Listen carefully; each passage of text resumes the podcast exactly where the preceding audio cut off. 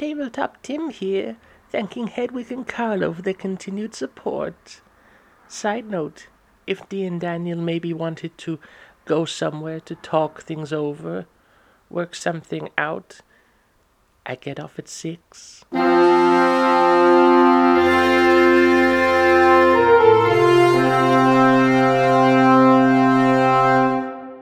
Hello and welcome to the Probably Bad Podcast, a podcast which is definitely bad. I'm Pencil. I'm Paper. And that was weirdly upbeat. Today's Probably Bad RPG idea is determine how dark the tone of your game is by how dark it is outside when you start playing. So the thing I like about this is that in most cases it will fit kind of like, you know, your traditional sort of narrative beat of everything starts off reasonably light-hearted and then gets darker and tenser as things go on. But then when it doesn't fit that, it becomes incredibly ridiculous. Like you start off playing at midnight and it just immediately begins with your character getting like stabbed in the guts, but it's summer, so 2 hours later you're all fine. Like it, almost doing like a reverse 10 candles. Yeah, like 10 candles, but you light another candle repeatedly, and every time you do, the monsters are revealed more and more to be adorable anime esque moe mascots.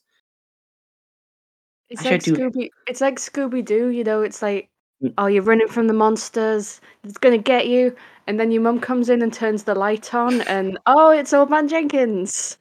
Okay, so it's not just how dark it is outside, it's how dark it is just in general in the room.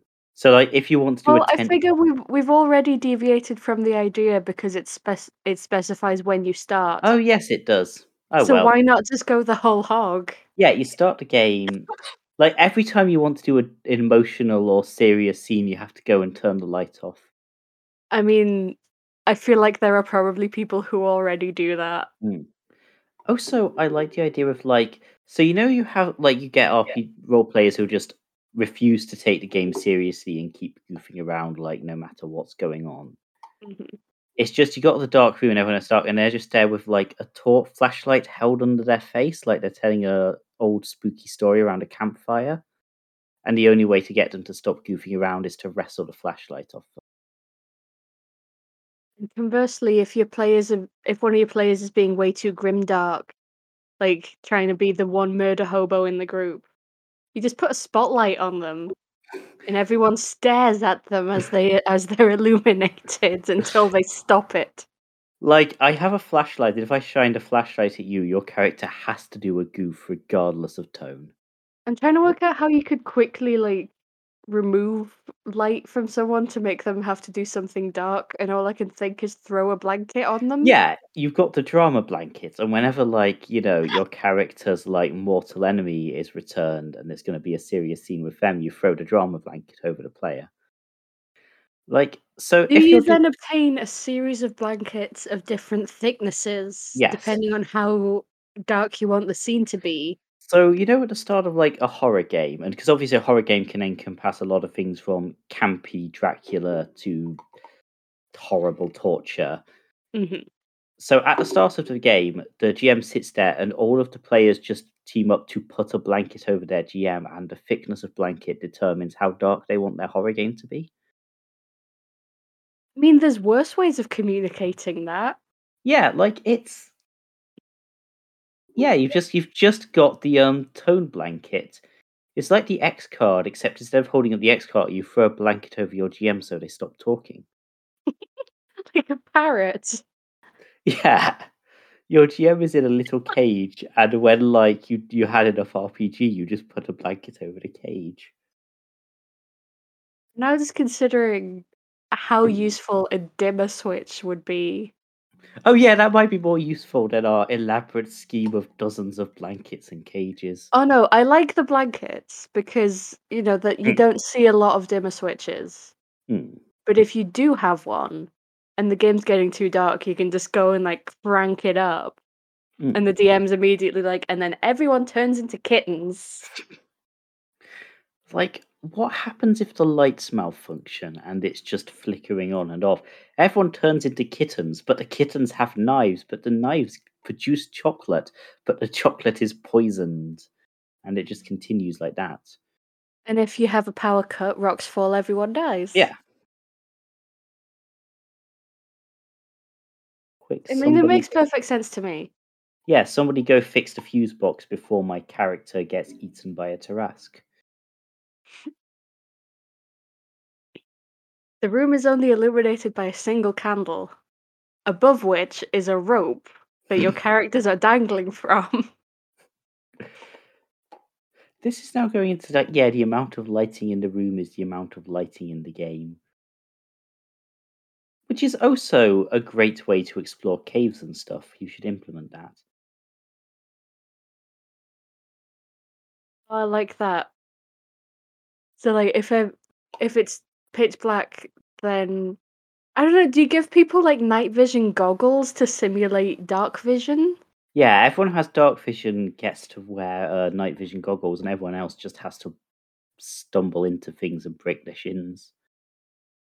I feel like that's also a fun way to demonstrate to your players, like, no, you can't immediately go from pitch darkness to bright bright daylight, Mm. and your and your dark vision means it's fine. Your dark vision means you're going to be blinded for a moment. Yeah, like the way you do that is if a player says that, you just immediately shine a powerful flashlight in their face.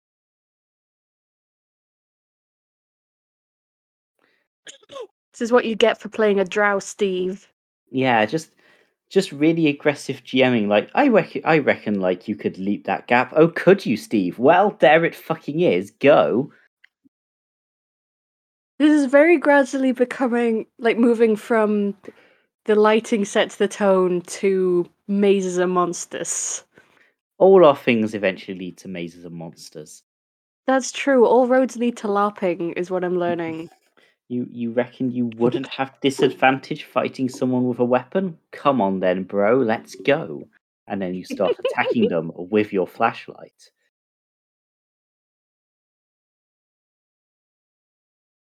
But yes, I think yeah, going back to the idea as opposed to fighting Steve, because I need to do that less often. Yeah, I think like yeah, you can also go to like the Arctic Circle to get like 30 days of very very dark campaigning if you think that most of your game group won't be into that.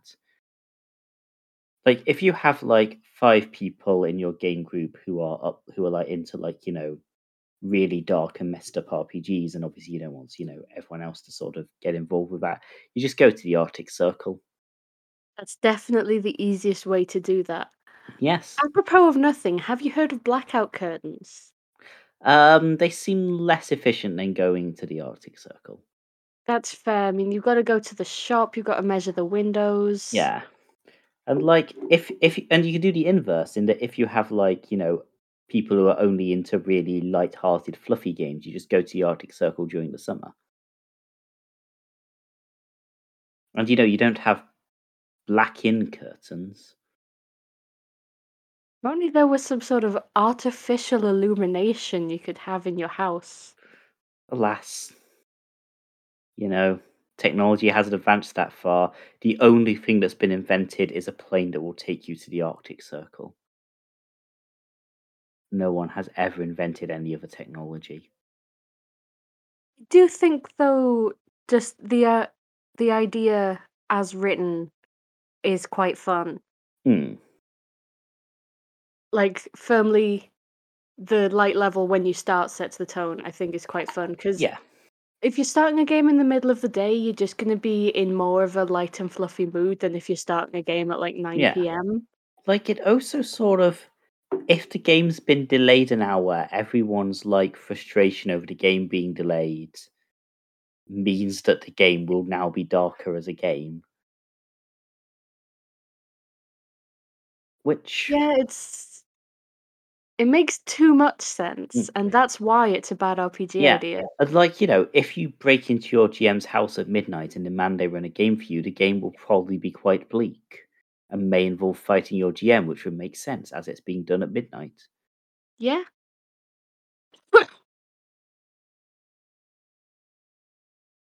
Plus, like you know, I've started playing um Dungeon Crawl Classics, Mm. And it starts later than than my other games, and it's Yeah. darker. So you know that tracks. Relevant question. So suppose it's like an um, online game, and it's night time or late evening in one country, but daytime in the other. Do do the two characters have wildly different tonal adventures? Like everyone who's playing in the UK is on like a grim quest to defeat a vampire that's preying on the poor and vulnerable, and everyone in America is going to rescue a magical woodland elf.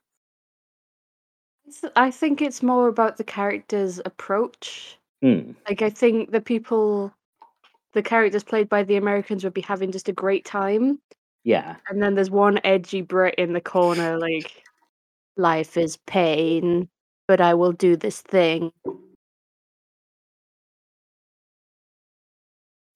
Just doesn't have this, but Just the the emo party member. yeah, the emo party member, but they are dressed in with a monocle and like bowler hat. Well, What oh, yeah, that's how you know they're British. What ho good fellows, life is pain. Emo Bertie Wooster is a character I now have to play. And on that note, we should possibly go to questions.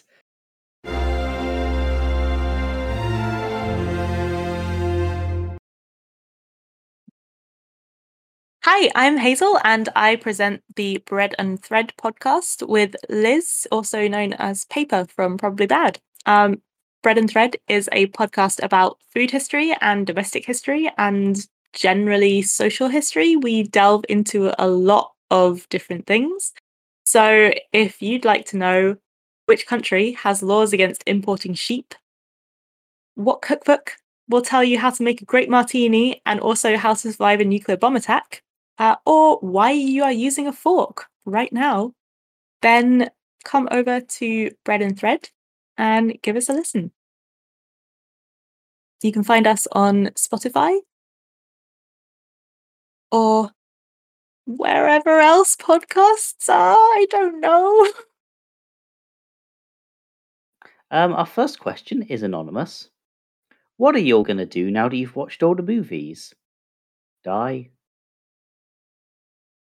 I mean, so I wasn't sure if this was one that that the person wanted answering on here or just in general, but I I thought we might as well discuss it here. Is for for those who you know, if, if you haven't been listening long or if you've been listening in a random order, which I know some people do, um, every tenth episode we have watched and reviewed an official Dungeons and Dragons movie. We've now done them all. We've done them all until the new one comes out next year. Because our work is never over. Mm.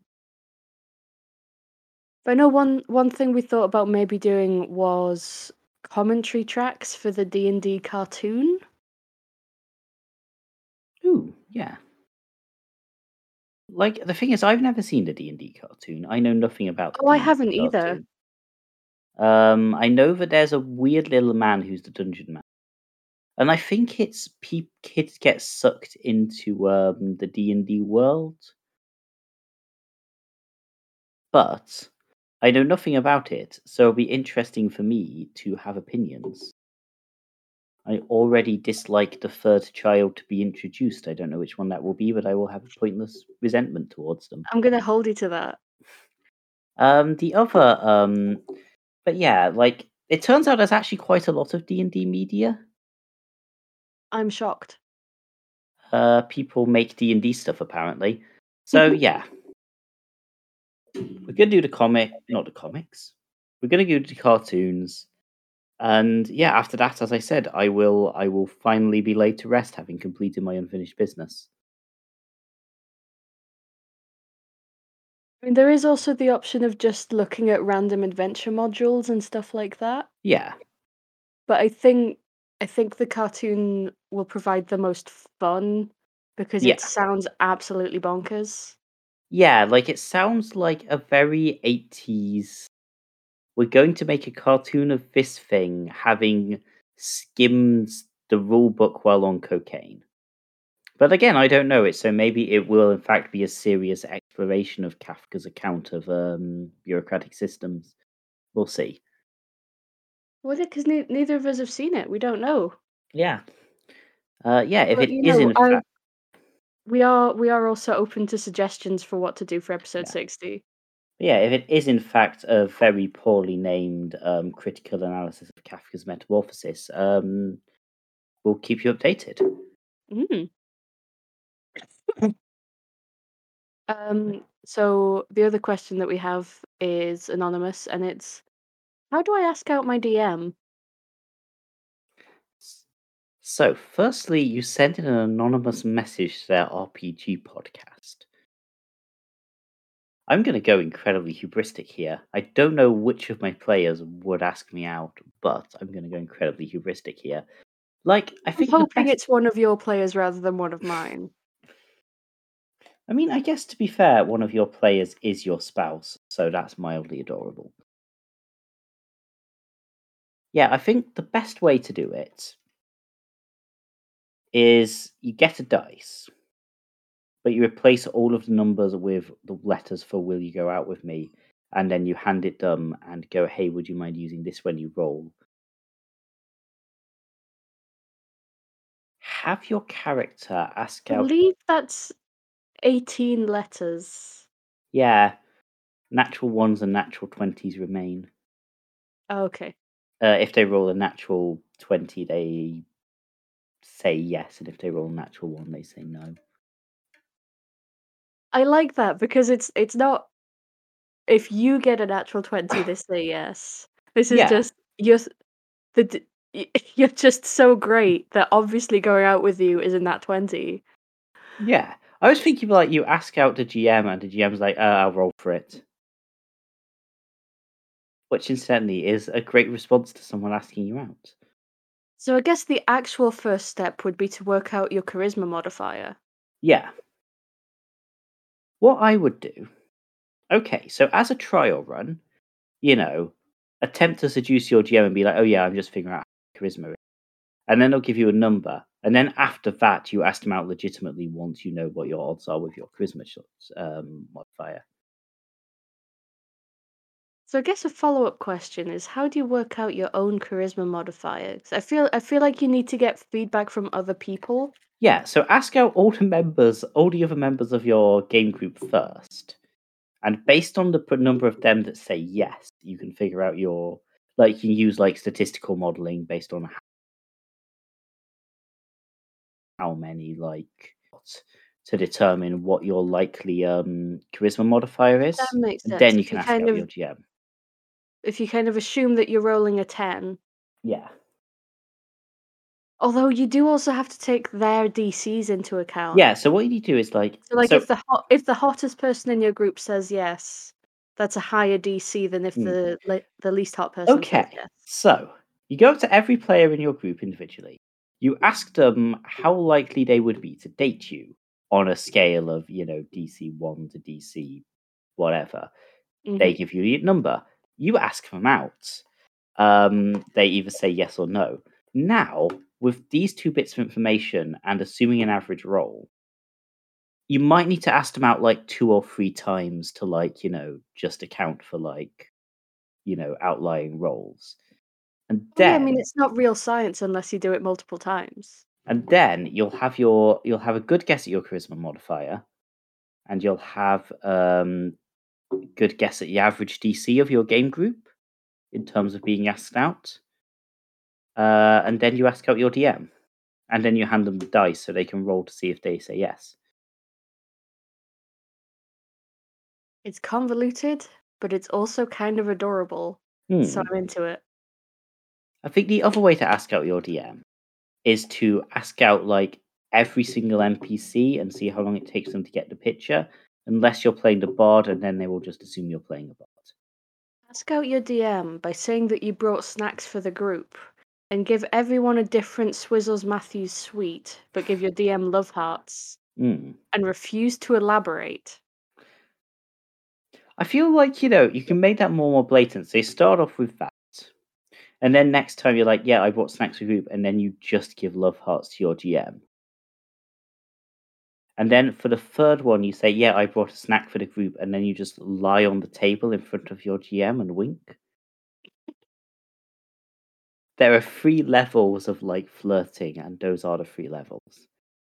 I mean, I, I don't know how serious you were when you asked us this, but we are probably not the correct people to Mm. ask how to ask someone yeah, I mean, I feel like the answer is probably just just ask them out.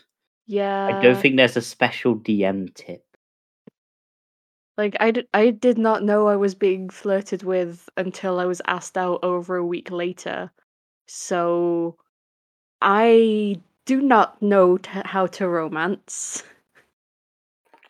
Yeah, so as you can see, I do know how to romance. So if you follow all of my advice, success is guaranteed. Bring your like sexy character sheet as opposed to your standard character sheet. It's the same as a normal character sheet, except it's printed on some lingerie. Hmm. It's the same as a normal character sheet, except has massive great badonka honka honks. What you do is you get your passive perception tattooed on one breast and your armor class tattooed on the other one. So every time your DM wants to check them, they have to look at your tits. I hope this is helping you um, find true love.